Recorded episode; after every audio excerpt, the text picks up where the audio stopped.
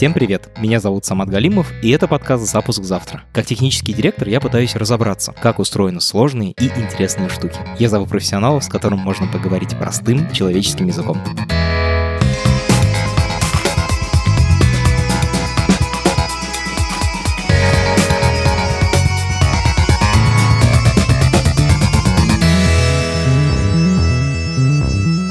Когда вы видите в соцсетях картинки, нарисованные нейросетью по обычным фотографиям, тут никаких вопросов нет. Очевидно, что это машинное обучение. Но на самом деле алгоритмы участвуют в нашей жизни куда чаще и больше, чем мы себе это представляем. Например, когда вы идете в магазин, то большинство цен определяются машиной. Или когда мы вызываем такси, то откуда к вам приедет таксист, тоже определяется алгоритмом. В общем, сегодня мы разберемся, где еще, в каких еще неожиданных местах алгоритмы влияют на нашу жизнь. Поможет нам гость, который внедрял анализ больших данных и машинное обучение в крупнейшей корпорации на планете. Это подкаст студии «Либо-либо», и мы его сделали вместе с сервисом онлайн-образования Яндекс Практикум. У Практикума много курсов по разработке, английскому языку, анализу данных, но важная часть — это то, что Практикум помогает войти в IT, то есть начать с нуля. У практикума есть курсы для начинающих, где вам сначала помогут разобраться, какие профессии вообще в IT существуют, и выбрать ту, которая вам нравится. В процессе обучения дадут не только теоретические знания, но и практику. Ну и, наконец, после выпуска даже помогут найти первую работу в IT. У большинства курсов есть бесплатная часть, так что можно попробовать начать учиться на эту профессию и решить, готовы ли вы платить за обучение. Ссылка на курсы практикума в описании к этому эпизоду. Меня зовут Валерий Бабушкин. Я работаю вице-президентом по Data Science в компании Blockchain.com. Хочу начать вообще с примеров из реальной жизни, с которыми мы сталкиваемся каждый день и которые решаются благодаря Data Science. Вот я, например, пошел за кофе. В этом есть какой-то Data Science? Например, когда ты идешь, наверняка у тебя есть э, смартфон. Не дай бог, у тебя есть какие-то умные часы, а то и какое-то умное кольцо, которое на основе каких-то данных выдает тебе какую-то информацию. Может быть, твой пульс, насыщение кислородом, количество шагов сделано сделанное, температуру и так далее. То есть, в принципе, это частично обработка сигналов, но вся эта обработка сигналов уже давно завязана э, на машинное обучение, и из всех этих, из всей этой кучи информации какие-то модели пытаются какую-то полезную информацию вытащить и сообщить. Ты пришел в кафе, ты берешь кофе за какую-то цену, правильно? Так. Довольно частая задача, которая много где возникает, и обычно она приносит много денег. Но очевидно, что это зависит от оборота. То есть, если весь оборот кофейни 100 тысяч рублей, вряд ли стоит э, нанимать специалиста за 400 тысяч рублей, чтобы он принес дополнительные 10 тысяч рублей. Ну, то есть, логично. Но в целом э, цена, безусловно, зависит зачастую в хороших местах от модели, а не просто так на обум. Ну, условный перекресток, если я зайду в перекресток, то с большой вероятностью цена там посчитана машиной? Да, да, там не с большой, она посчитана машиной, потому что это тот проект, который мы делали, собственно. Ну, подожди, дальше-то можно продавать бесконечно долго. Это кофе как-то привозили, правильно? То есть задача логистики, оптимизации логистической нагрузки. Это, в принципе, ну, из мира еще классических оптимизационных задач, задачи камевояжора. Но точно так же она решается и разными ML-методами, то есть там применяется много интересных вещей. Промо-акция – это не что иное, как э, ценообразование, правда? Их тоже нужно как-то просчитывать, высчитывать. Третий пример. Программа лояльности. Ты приходишь в кофейню, а тебе дают карточку бумажную или пластиковую. Да-да-да, 5% или картонную. такое. 5% скидку или купи 9, десятый стакан бесплатно. Потом они, может, захотят тебя отслеживать и понимать, на какие акции ты реагируешь или нет. Вот тебе тоже, пожалуйста, аналитика Data Science. То есть мы рассмотрели довольно простой пример на довольно ограниченном ассортименте, но смотри, как много уже можно чего здесь с тобой сделать. Слушай, у меня следующий вопрос, который возникает. Сейчас это делают с помощью Data Science, а вот до появления Data Science, как это работало? Многие методы, которые мы используем сейчас, а, будем продолжать с Data Science, они им лет по 100-200. Мы всегда анализировали данные, увеличился, а, их объем, увеличилась наша возможность их анализировать, это делать э, в автоматическом режиме и использовать для этого алгоритмы, для которых у нас раньше не хватало либо данных, либо мощностей, ну, либо какие-то вещи, в принципе, не так давно и появились. Можешь назвать пару примеров вещей, которые были невозможны до полномасштабной обработки данных, вот того, что называется Data Science? Практически все задачи, связанные с компьютерным зрением, с текстом и с речью, были э, либо невозможны, либо решались на гораздо худшем уровне. То есть, условно говоря, с помощью компьютерного зрения в 90-х можно было распознать, какие цифры указаны на письме, потому что там 10 цифр, и они пишутся довольно стандартно, особенно если на конверте, там же даже прописи указаны. Да, да, да, да, да, да. Нарисуют. Но очевидно, что это не то же самое, как распознать знать, что это тот человек или другой, правда ведь? А, то есть задача распознавания людей была практически э, невозможна или их детекции. То есть я помню, как я смотрел выступление какого-то довольно известного ученого в области компьютерных наук, и он сказал следующее. За последние 30 лет мы ускорились в 30 тысяч раз за счет железа и в 300 тысяч раз за счет более оптимальных алгоритмов. Но есть алгоритмы, которые, опять же, просто улучшают, ускоряют уже ранее решенные задачи, а есть алгоритмы, которые позволяют решать то, что раньше было нерешаемо. Тут стоит разделять. Поэтому мы, безусловно, многое смогли решать только потому, что у нас есть теперь возможность такие объемы обрабатывать. А в то же время какие-то вещи мы раньше никак не могли решать, даже если бы у нас мощностей стало столько же, сколько и сейчас, вот не было бы у нас, условно говоря, каких-то архитектур для работы с текстом, речью и картинками, и ничего бы не помогло. Когда был переломный момент? Можно смотреть по индустрии. Например, в такой индустрии, как компьютерное зрение, переломный момент произошел, пожалуй, в 2012 году. Есть э, такое соревнование ImageNet, в котором есть огромный набор данных, это миллионы картинок, там, по-моему, тысяча классов, то есть каждая картинка может принадлежать, принадлежать к одному из тысячи классов.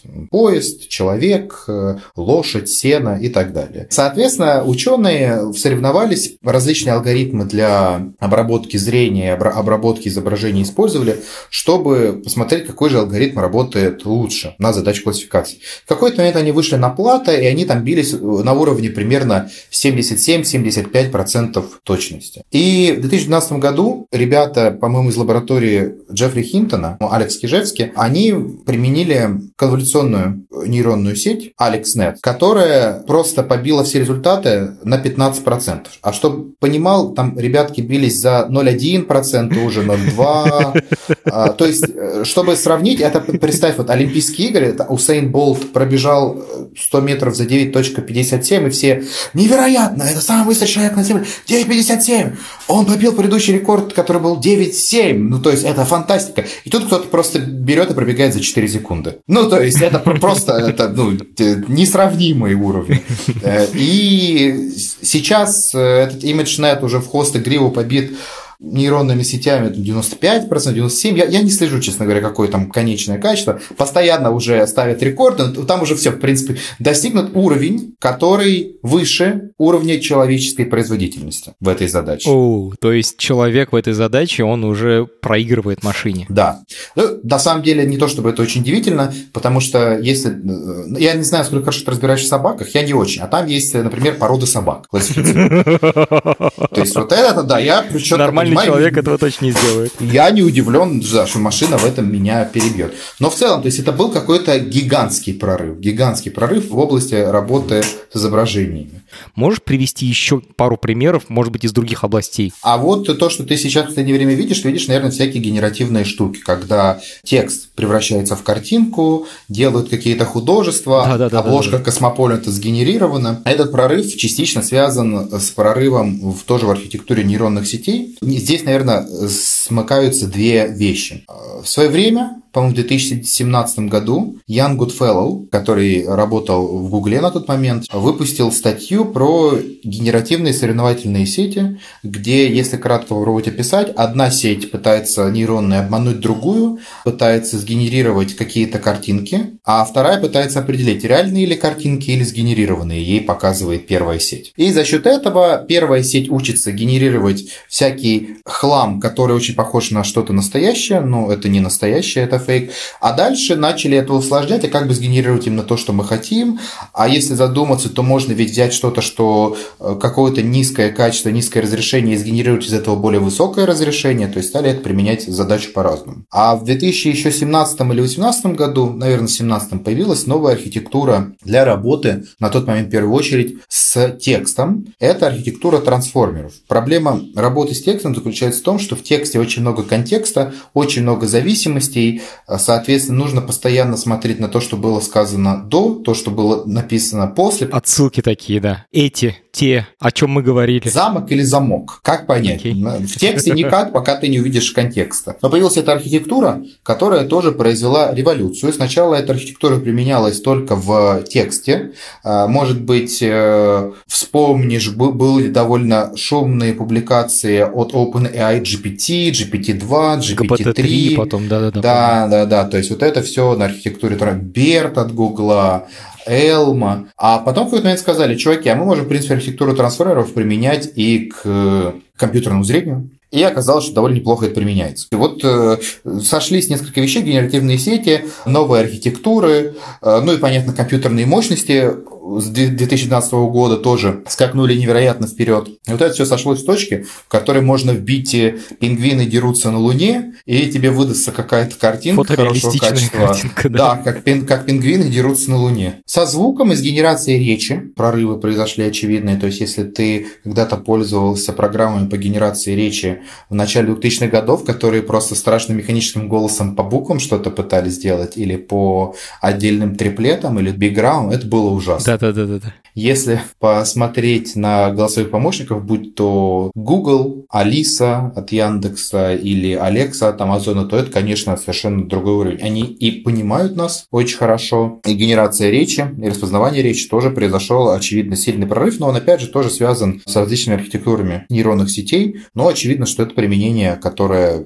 еще 20 лет назад казалось тоже чем-то почти невозможным. Угу. Но в целом, если попробовать так разбить, нейронные сети довольно хорошо работают с неструктурированными данными, такими как текст, речь и изображение. А структурированные табличные данные, тут, откровенно говоря, поменялось не так, чтобы очень много. То, что мы используем, да, есть какие-то модификации, улучшения, но это все было и 20 лет назад, и, и 30 лет назад, просто это пошло в широкое распространение. Происходит какая-то революция, потом происходит э, не качественное, но количественное улучшение. Как это было видно по тому же компьютерному зрению и ImageNet, как это было с трансформерами, и сейчас они просто их допиливают, улучшают, дорабатывают и так далее. То есть появляется какая-то технология довольно прорывная. А дальше, на мой взгляд, это скорее уже количественное, но не качественное изменение, когда начинают оптимизировать.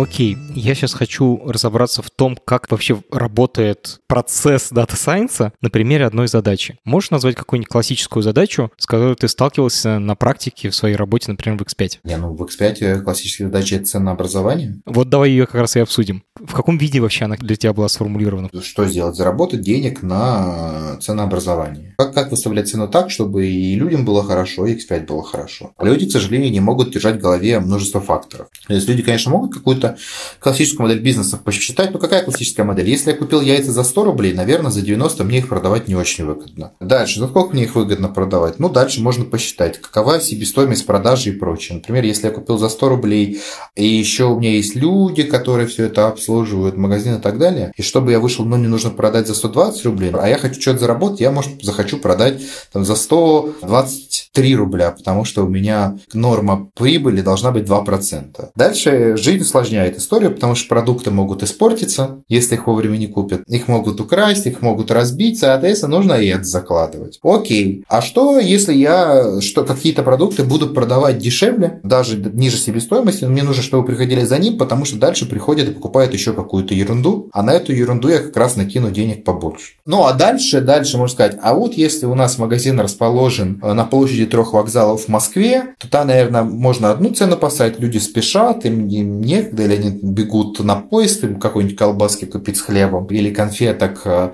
поэтому мы накинем побольше. А если у нас спальный район, они там могут повыбирать, мы накинем поменьше. И вот это уже все с помощью э, людей контролировать становится очень тяжело. Слишком много параметров. Да, а дальше, что если бы у нас была волшебная машина, в которую мы загоняем весь известный нам набор данных о конкретной точке, ну, допустим, день недели, сколько было куплено на прошлой неделе, прогноз погоды, погоды на следующей неделе, какие были цены, цены у конкурентов, что-то еще, что-то еще, что-то еще, что-то еще. И говорим, машина, скажи нам, пожалуйста, какие у нас будут продажи. Машина говорит, затем мы меняем цену, и говорим, а при такой цене, ну то есть представляем, да, как только у нас есть такая машина, которая говорит, а при, как, при такой цене какие у нас будут продажи, мы можем э, менять эти, эту цену и смотреть, где же... Смотреть, при какой будет максимум. Да, где же наступит тот максимум. Ну, дальше мы считаем максимум почему? Максимум по марже, максимум по обороту. Ну, то есть, понятно, да, это может работать. Соответственно, нам нужна такая модель мира, которая у нас сможет э, эти закономерности найти и построить. Ну, мы все в школе учились, возможно, помним классическое уравнение линейной регрессии y равно kx плюс b. Это просто прямая, я так понимаю, да, на плоскости? Прямая, которая имеет а какой-то наклон и b имеет какое-то смещение. Собственно, b отвечает за смещение, а k отвечает за, за, клон. Ну и что, если бы у нас было всего две точки, цена и спрос, ну, то есть, э, что значит две точки? Двумерное пространство. То мы могли бы это графически изобразить в двухмерном пространстве. Правда ведь? И потом сказать, ага, вот у нас есть 30 точек, мы через эти 30 точек проводим как-то прямую, но все эти точки же могут не лежать на одной прямой. То есть мы либо можем провести кривую, которая все эти точки пересекает, либо как-то так провести прямую, чтобы минимизировать расстояние от прямой до точек. Ну а теперь все очень просто. Мы из двумерного пространства переходим в двухсотмерное, например, где у нас вместо по зависимости цена-спрос, цена, погода, покупки на предыдущей неделе. То есть все параметры этой модели – это еще одно измерение этого пространства. Да, и точно так же мы функцию аппроксимируем, и дальше находим ту точку на этой кривой, которая нас устраивает. Вот, собственно, все. Задача, задача решена. А можешь описать по шагам, в чем э, задача дата-сайентиста в такой ситуации? Ему сначала нужно собрать данные, или данные у него уже есть. Как, откуда, он, откуда он берет эту модель? Как это работает? В общем, хочется прямо деталей. Данных никогда нет, поэтому все постоянно замучают. Ну, точнее, все говорят, что данные есть. В нормальном виде данных никогда нет. Данные поступают с задержкой, поэтому первое, что это собирается как раз информация. Какие данные у нас есть, какие данные нам нужно притащить, что мы будем проверять. В целом, модели уже все давно придуманы.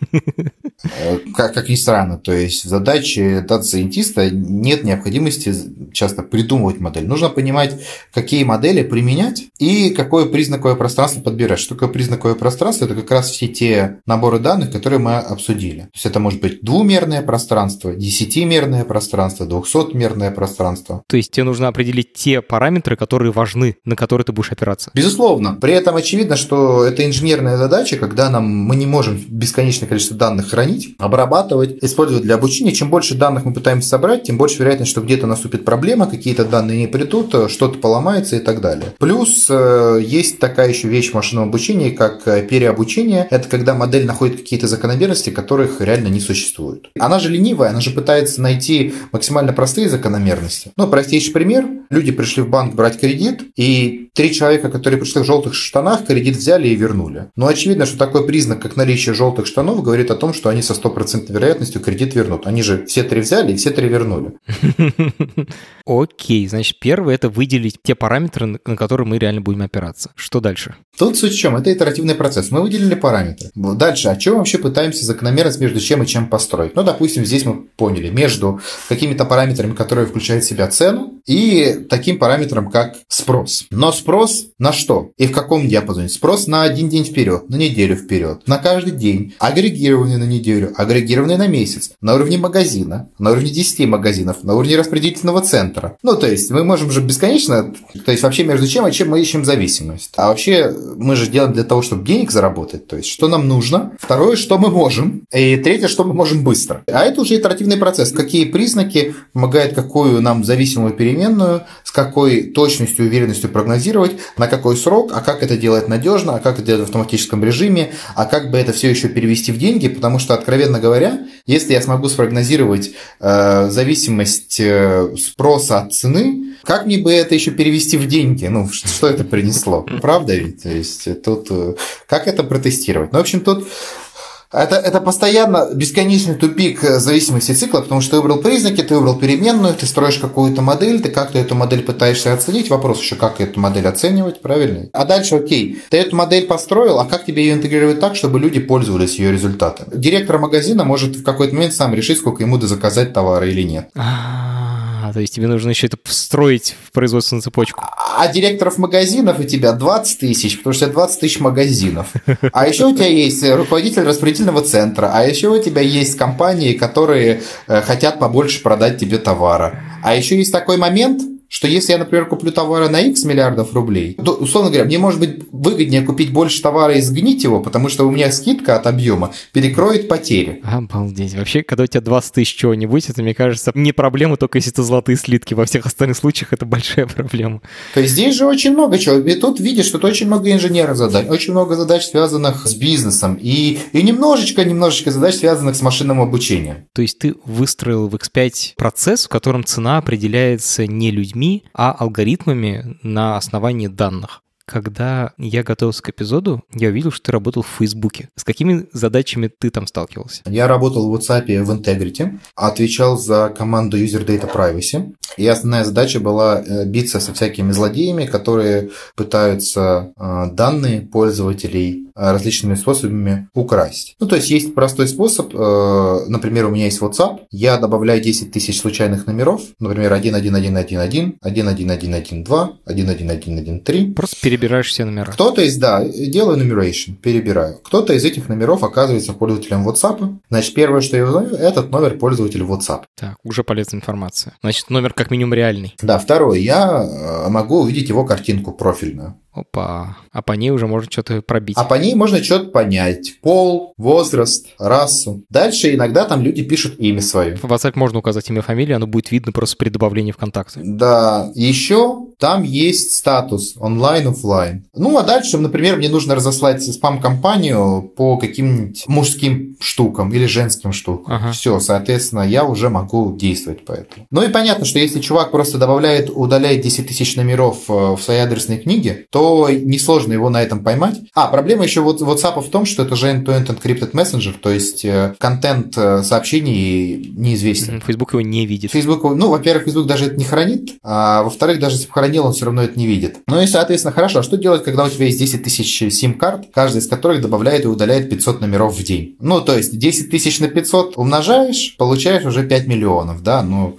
есть всякие неофициальные клиенты WhatsApp, их десятки, ну, их там даже уже по две сотни миллионов. Ну, то есть WhatsApp вообще довольно распространен, это довольно большая штука, у которой, по-моему, в день активных пользователей 2,5 миллиарда человек. Эти клиенты неофициальные бывают по разным причинам. Кто-то делает для того, чтобы получить какой-то дофункционал, а кто-то что-то там меняет, потому что в каких-то странах WhatsApp, трафик WhatsApp дороже оплачивается, это операторы специально бьют по людям. А какие-то клиенты конкретно опасные, это неофициальный клиент, он, ну, то есть там какой-то чей- чей-то софт, он может легко взломать, получить доступ к телефону человека тоже этих чуваков выслеживать. Ну и отдельные задачи, связанные со всякими scam integrity, civic integrity, то есть когда идут какие-нибудь выборы в Бразилии и идут спам-компании, а потом э, власти Бразилии пытаются засудить WhatsApp за то, что через WhatsApp это все идет, тоже нужно как на это реагировать. То есть это все, что связано с, назовем это, безопасностью. Я работал в небольшом дейтинге и представляю, насколько сложно бороться со спамом, особенно если ты не хранишь переписку и не видишь переписку пользователей. Можешь немножечко рассказать, на какие конкретные конкретные подзадачи это разделялось. В случае ценообразования ты немножко про это рассказал, а вот в случае борьбы со спамом, со скамом, как это работает? Ну, начнем с того, что проблема в том, что в WhatsApp отсылается в день больше 100 миллиардов сообщений. Это много. С этим тяжело работать, то есть можем посчитать, какое количество в секунду. Пусть у нас сколько, 85 тысяч секунд в сутках, да,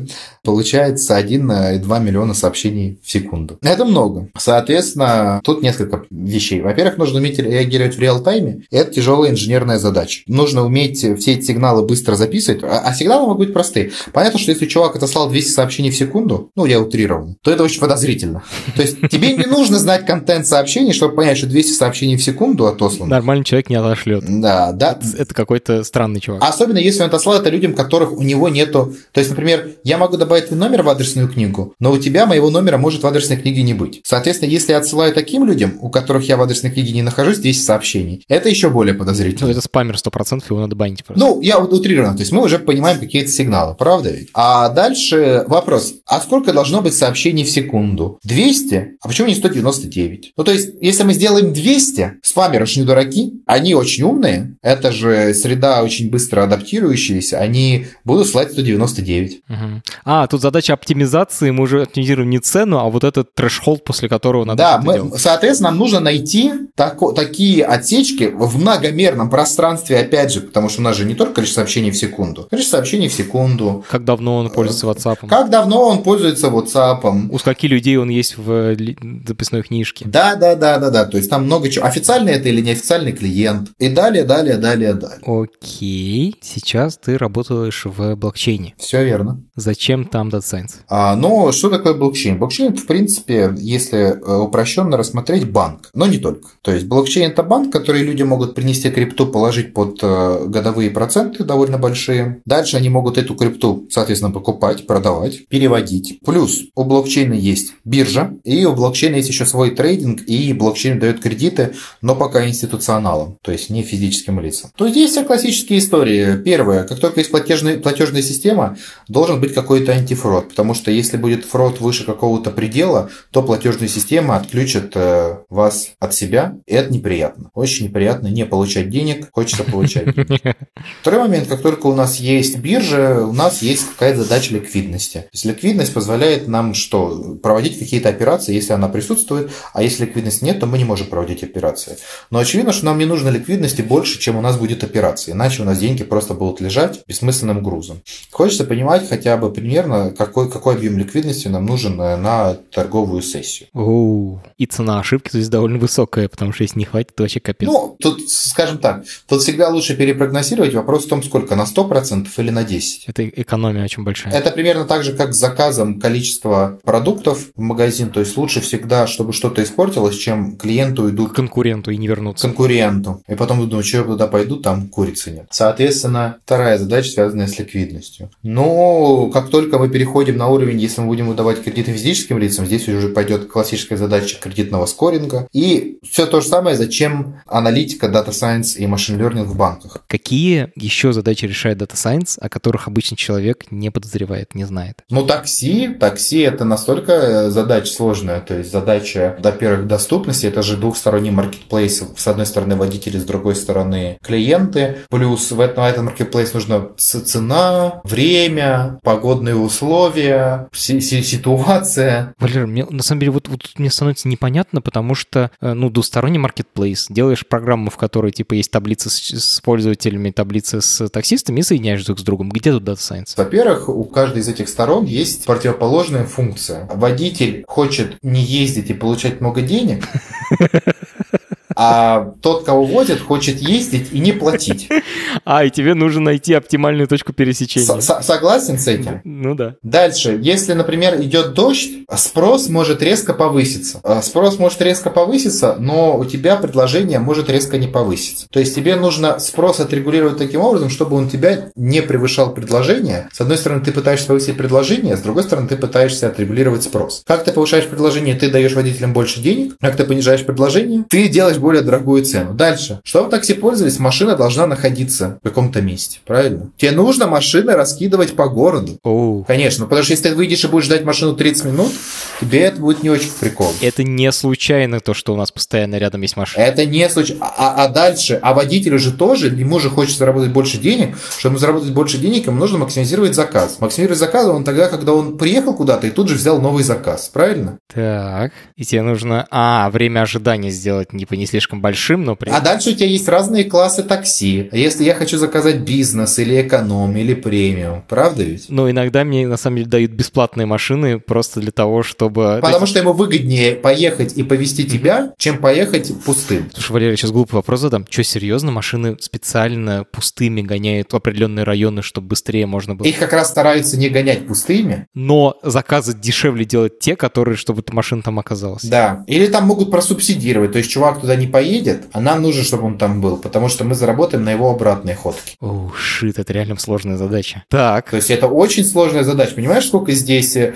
перемен? А причем в чем проблема? Как только у тебя много моделей здесь появляется, модели же тоже друг на друга начинают влиять, правда? Нужно оценивать не влияние моделей друг на друга. Ну, то есть классическое... Я как-то был на собеседовании на трейдера, и там, значит, мы очень клево пообщались. Представь задачу. Ты делаешь модель, которая прогнозирует цену на что-то. И, соответственно, когда надо покупаешь, когда надо продаешь. Но очевидно, что как только ты начинаешь пользоваться этой моделью, она перестает быть адекватной, потому что модель не учитывает того, что ты будешь влиять на маркет, на рынок, используя эту модель. Ты строишь вторую модель, которая говорит, как рынок будет реагировать э, после того, как ты первую модель возьмешь и начнешь что-то делать. Понимаешь? Очень-очень круто. Все наверняка видели, как компьютер рисует картинки по описанию. А есть знаменитый сайт This Person Does Not Exist, где фотографии uh-huh. людей, которых не существует. Как это все работает? Как это устроено? А это вот, собственно, те генеративные сети. Есть две нейронные сети. Генератор и дискриминатор. Очень нравится мне название, хорошо. Задача дискриминатора, получив на вход фотографию, сказать, настоящая она или нет. Okay. Задача генератора просто генерировать такую картинку, на которой дискриминатор ошибется. То есть это конкуренция такая двух машин, двух алгоритмов. Генеративные соревнующие сети, э, GAN ы, собственно, то, что Ян Гудфеллоу открыл миру. И да, вот это результат. This person doesn't exist. Э, сетка научилась на этой задаче генерировать людей. Валер, я правильно понимаю, что берутся два алгоритма, которые могут потихонечку развиваться в процессе своей жизни, и дальше ты их сажаешь типа в, э, в, кабинку, и они дерутся друг с другом, и каждый становится постепенно сильнее. В этом идея? Условно, да. Значит, есть одна сеть, она на вход получает просто какой-то шум, какой-то шумный сигнал.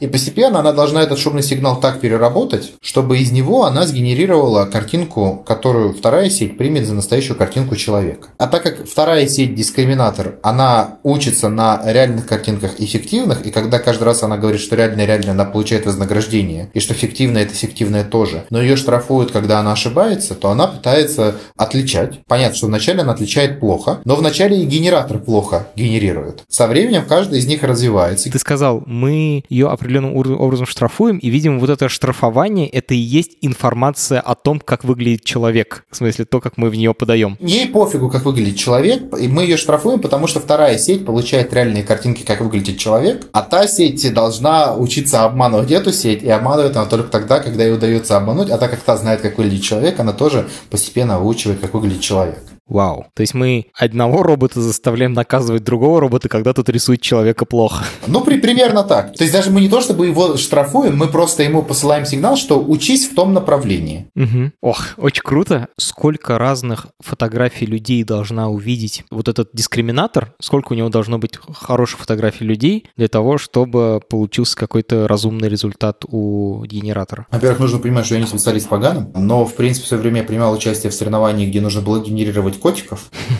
Э, ну, котики, хочешь, приятнее людей. И, в принципе, реальных котиков там было тысячи, не десятки тысяч, скажем так. То есть это не очень большая выборка данных. Другая задача, про которую все сейчас слышали, а некоторые даже сталкивались, это распознавание лиц. Угу. Чем оно отличается? И в чем там общее какое-то есть? Смотри, каждый раз, когда мы э, с чем-то сталкиваемся, нам всегда это нужно перевести в цифру, правильно? Потому что машины не умеют сравнивать между собой лица, а цифры сравнивать между собой умеют. Соответственно, наша задача, если ее упростить, заключается в следующем. Пусть мы сможем, научимся переводить в лицо какой-то вектор чисел. Так, просто набор чисел. Набор чисел. А вектор чисел, набор чисел, мы между собой вектора сравнивать умеем. Мы это помним еще по геометрии. То есть, в принципе, любой школьник может сравнить два вектора. Понятно, что если они абсолютно идентичны, то это один вектор. Они могут сильно различаться, они могут быть э, перпендикулярны друг другу, между ними может быть какое-то расстояние и так далее, и так далее, и так далее. Мы хотим научиться картинку переводить такой вектор, чтобы если мы снова лицо переведем в этот вектор, а лицо, понятно, может быть с другого ракурса, с пах похмелья, а другой свет. Мы хотим, чтобы этот вектор был максимально похож на изначальный вектор.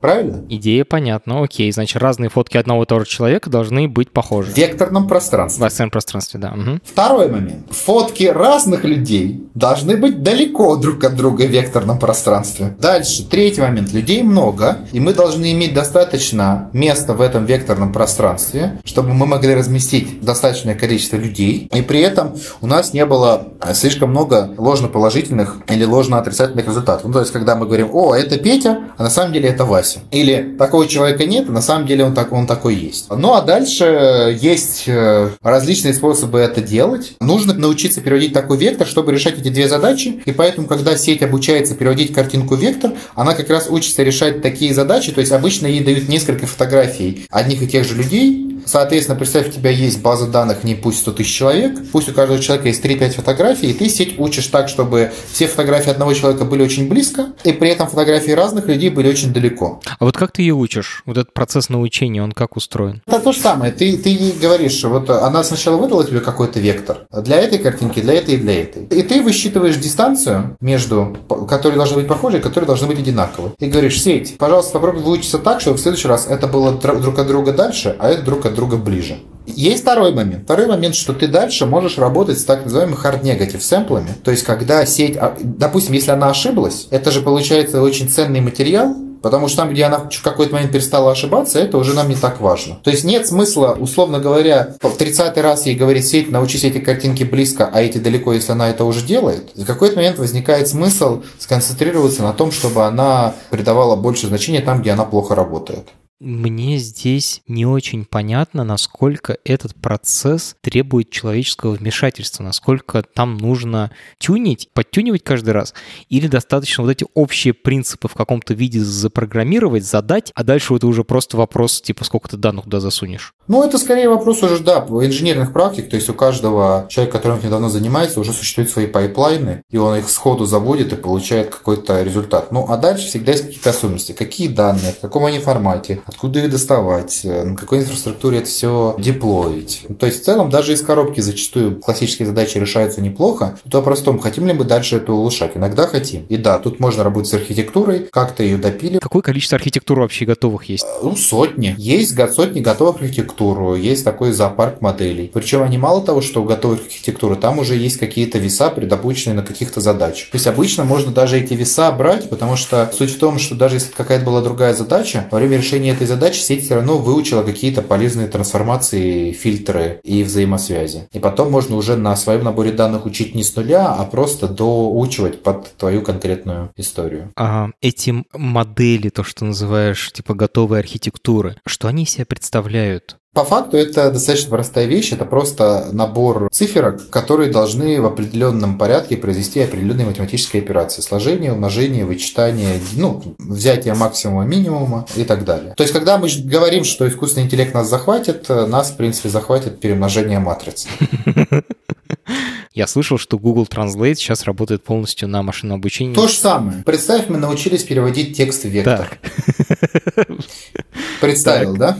Погоди, текст, в смысле, какой-то какого-то длины фиксированный, я так понимаю, блок какой-то. Ну, любой, любой текст вектор научился Окей. переводить. Пусть мы можем разбить очень длинный текст на несколько векторов. Хорошо, так принято. Можем же, правильно? Да, окей. Научились кодировать текст вектор. Теперь, вот если совсем, совсем, совсем упрощенно, представь, что у нас есть две пары, французский и английский. И вот у нас есть вектор э, текста на английском и вектор текста на французском. И представь теперь, что эти вектора соответствуют переводу. Ну, может же такое быть, правильно? А, если перевод хороший, то векторы должны быть близкие, если перевод плохой, то далекие. Близкие, да, а если, да, ну, ну, да. Это если совсем упрощенно, понимаешь, мы свели практически задачу к предыдущей. О, шит. Ну, очень упрощенно это описал. Валера, есть какие-то задачи, в которых этот подход ломается, которых невозможно описать с помощью векторов? Ну, есть, но, в принципе, очень... Почему произошел прорыв э, в работе с языком и с текстом, ну, и с э, зрением? Потому что мы научились делать такую вещь, как эмбеддинги, то есть мы научились превращать многомерное пространство, вкручивать какое-то другое пространство, векторное, и использовать это, находить похожие и совершать всякие операции. Ну, то есть, в целом, изначально никто не понимал, а как перевести слово «вектор». Там, до 2011 года это было непонятно. А потом выпустил студент, который после этого стал работать в DeepMind, работу Word to Vec, где он показал, как можно слова переводить в вектора. А затем научились вектора переводить и предложения, и тексты, и так далее, и так далее, и так далее. А в чем там суть этой работы, этого подхода? Ну, если мы рассмотрим самую классическую Word to Vec, то суть примерно в следующем, что у нас э, слово очень сильно зависит от своего контекста. И, соответственно, если у нас слова, которые очень друг на друга похожи, могут описываться одним контекстом. Что это означает? Это означает, что если мы заменяем одно слово на похожее на него, у нас все еще нормально. Правильно? В смысле, смысл предложения типа мало меняется. Этот студент умный, поэтому он отличник. Этот студент смышленый, поэтому он отличник. Так, да, согласен. Но очень редко будет встречаться этот студент дурак, поэтому он отличник. Он отличник, согласен. А, тут, тут ключевое слово, ты сказал, очень редко будет встречаться такое слово в наших данных входных. Да, да. Соответственно, мы можем построить, я даже не знаю, как мне это описать, понять, но в целом мы можем попытаться описать слово на основе его контекста и превратить это в такой вектор, чтобы у нас слова, которые имеют похожий контекст, были в векторном пространстве тоже близко. Ну и там, кстати, очень много всяких приколов получилось. Там, например, получалось, что если из вектора слова «король» вычесть вектор слова «мужчина», то получается вектор слова «королева». Прикольно. Очень круто. Погоди, это же была вот эта священный грааль, типа, давайте научимся переводить смыслы в математические конструкции. Вот, типа, научились. Да, это был, э, это был невероятный прорыв. В чем была проблема раньше? Раньше как слова кодировали? Вот, допустим, у нас есть 200 тысяч слов, мы возьмем вектор длиной 200 тысяч, пусть у нас везде будут нули, кроме этого слова. То есть, если это слово «я», то у нас будет единичка на месте слова «я» в словаре, а все остальные будут нули. Работает? Работает. Э, что плохо? Операции над ними ни хера не сделаешь нормально. Да, плохо то, что похожие слова в этом векторном пространстве совсем не похожи. А Word to Vec позволил сделать похоже. Какие есть специальности внутри Data Science? Ну, то же самое. Есть люди, которые занимаются компьютерным зрением, есть люди, которые занимаются NLP текстом, э, есть люди, которые занимаются классическим ML, есть люди, которые занимаются трейдингом, есть люди, которые занимаются генеративными сетями. Они с определенной легкостью могут переходить между областями, но в целом я бы такое разделение ввел. Я еще часто вижу в вакансиях такие слова ML-инженер, дата-инженер, дата-аналитик. Чем они отличаются? Ну, очевидно, что ML-инженер это чувак, который работает с, с машинным обучением, machine learning, и это человек, который эти модели делает и дальше деплоит их, как-то обвязывает и связывает с чем-то. Дата инженер это человек, который работает с хранилищем данных, Data Lake, DWH, строит ETL э, пайплайны, которые данные переводят, переносят из одного места в другое и гарантирует качество, скорость доставки и так далее. А дата аналитик это лучший друг продукт менеджера или продукт оунера человек, который отвечает на вопросы и понимает, что и почему произошло. Ну, тут уже дальше разделение. Совсем разные профессии, получается. Да, это вообще абсолютно разные профессии. Очень круто. Чем отличается анализ данных от Science? Ну, Data Science вообще мне слово не очень нравится, потому что есть компьютер Science, правильно? Что такое компьютер Science? Это, это, это набор каких-то дисциплин, связанных между собой. Что такое Data Science? Это тоже набор каких-то дисциплин. А каких можно назвать? Разных. Туда входит и статистика, и машинное обучение, и программирование, и классические алгоритмы. То есть туда куча чего входит. Но вот когда ты сказал, что программист должен был менять принтер, это как раз в связи с тем, что никто не понимал, что от него ждать, и это были не программисты, а компьютерщики. Это были не программисты, но вспомни.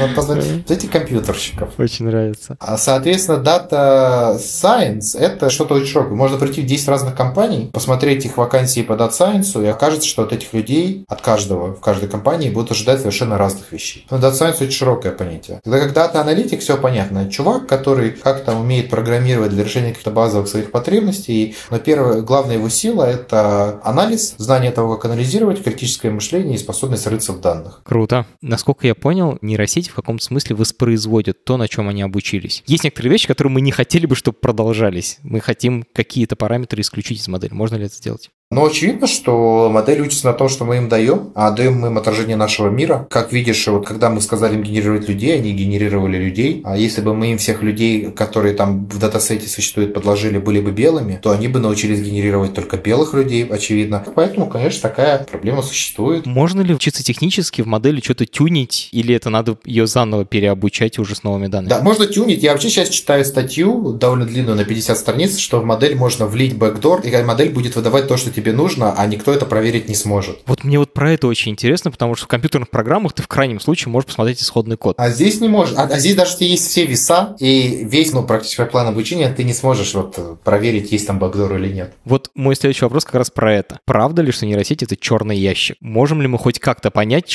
почему нейросеть принимает то или иное решение? Есть различные методы, которые позволяют отследить, а что повлияло на решение. Сейчас с этим ситуация гораздо лучше, чем было 5 лет назад, поэтому понять, почему можем, бэкдор найти пока не можем. Оу, oh, шит. Валера, мы вообще можем редактировать нейросеть? Можно, например, взять и, и сказать, типа, не учитывать, например, пол кандидата при приеме на работу. Ты уже не выкинул в момент обучения. Можно что-то с этим сделать? Постфактум. Не, ну можно, просто когда ты на обучение подаешь этот вектор, допустим, там был вектор 0 или 1, а ты подаешь всем 0,5. Или ты всем всегда меняешь э, один, на одинаковый пол. А-а-а. Ну, тут на самом деле это не совсем корректно, потому что, а вдруг у нас какая-то комбинация факторов, что если я одного человека меняю пол пол на один его возьмут на работу, а другому на один его не возьмут. То есть тут несколько моментов. Первый момент, э, если уж мы учим модели, не можем пол выкинуть, то мы можем просто это заменить на какую-то константу, тогда это везде у всех одинаково, и это не учитывается. Раз, раз. Второй момент. Модель же ленивая, пол выкинешь, а там фотка есть, и она будет смотреть на длину волос. И оказывается, что длина волос коррелирует с полом. Uh-huh. То есть, как бы избавиться от байса вещь такая не, не тривиальная.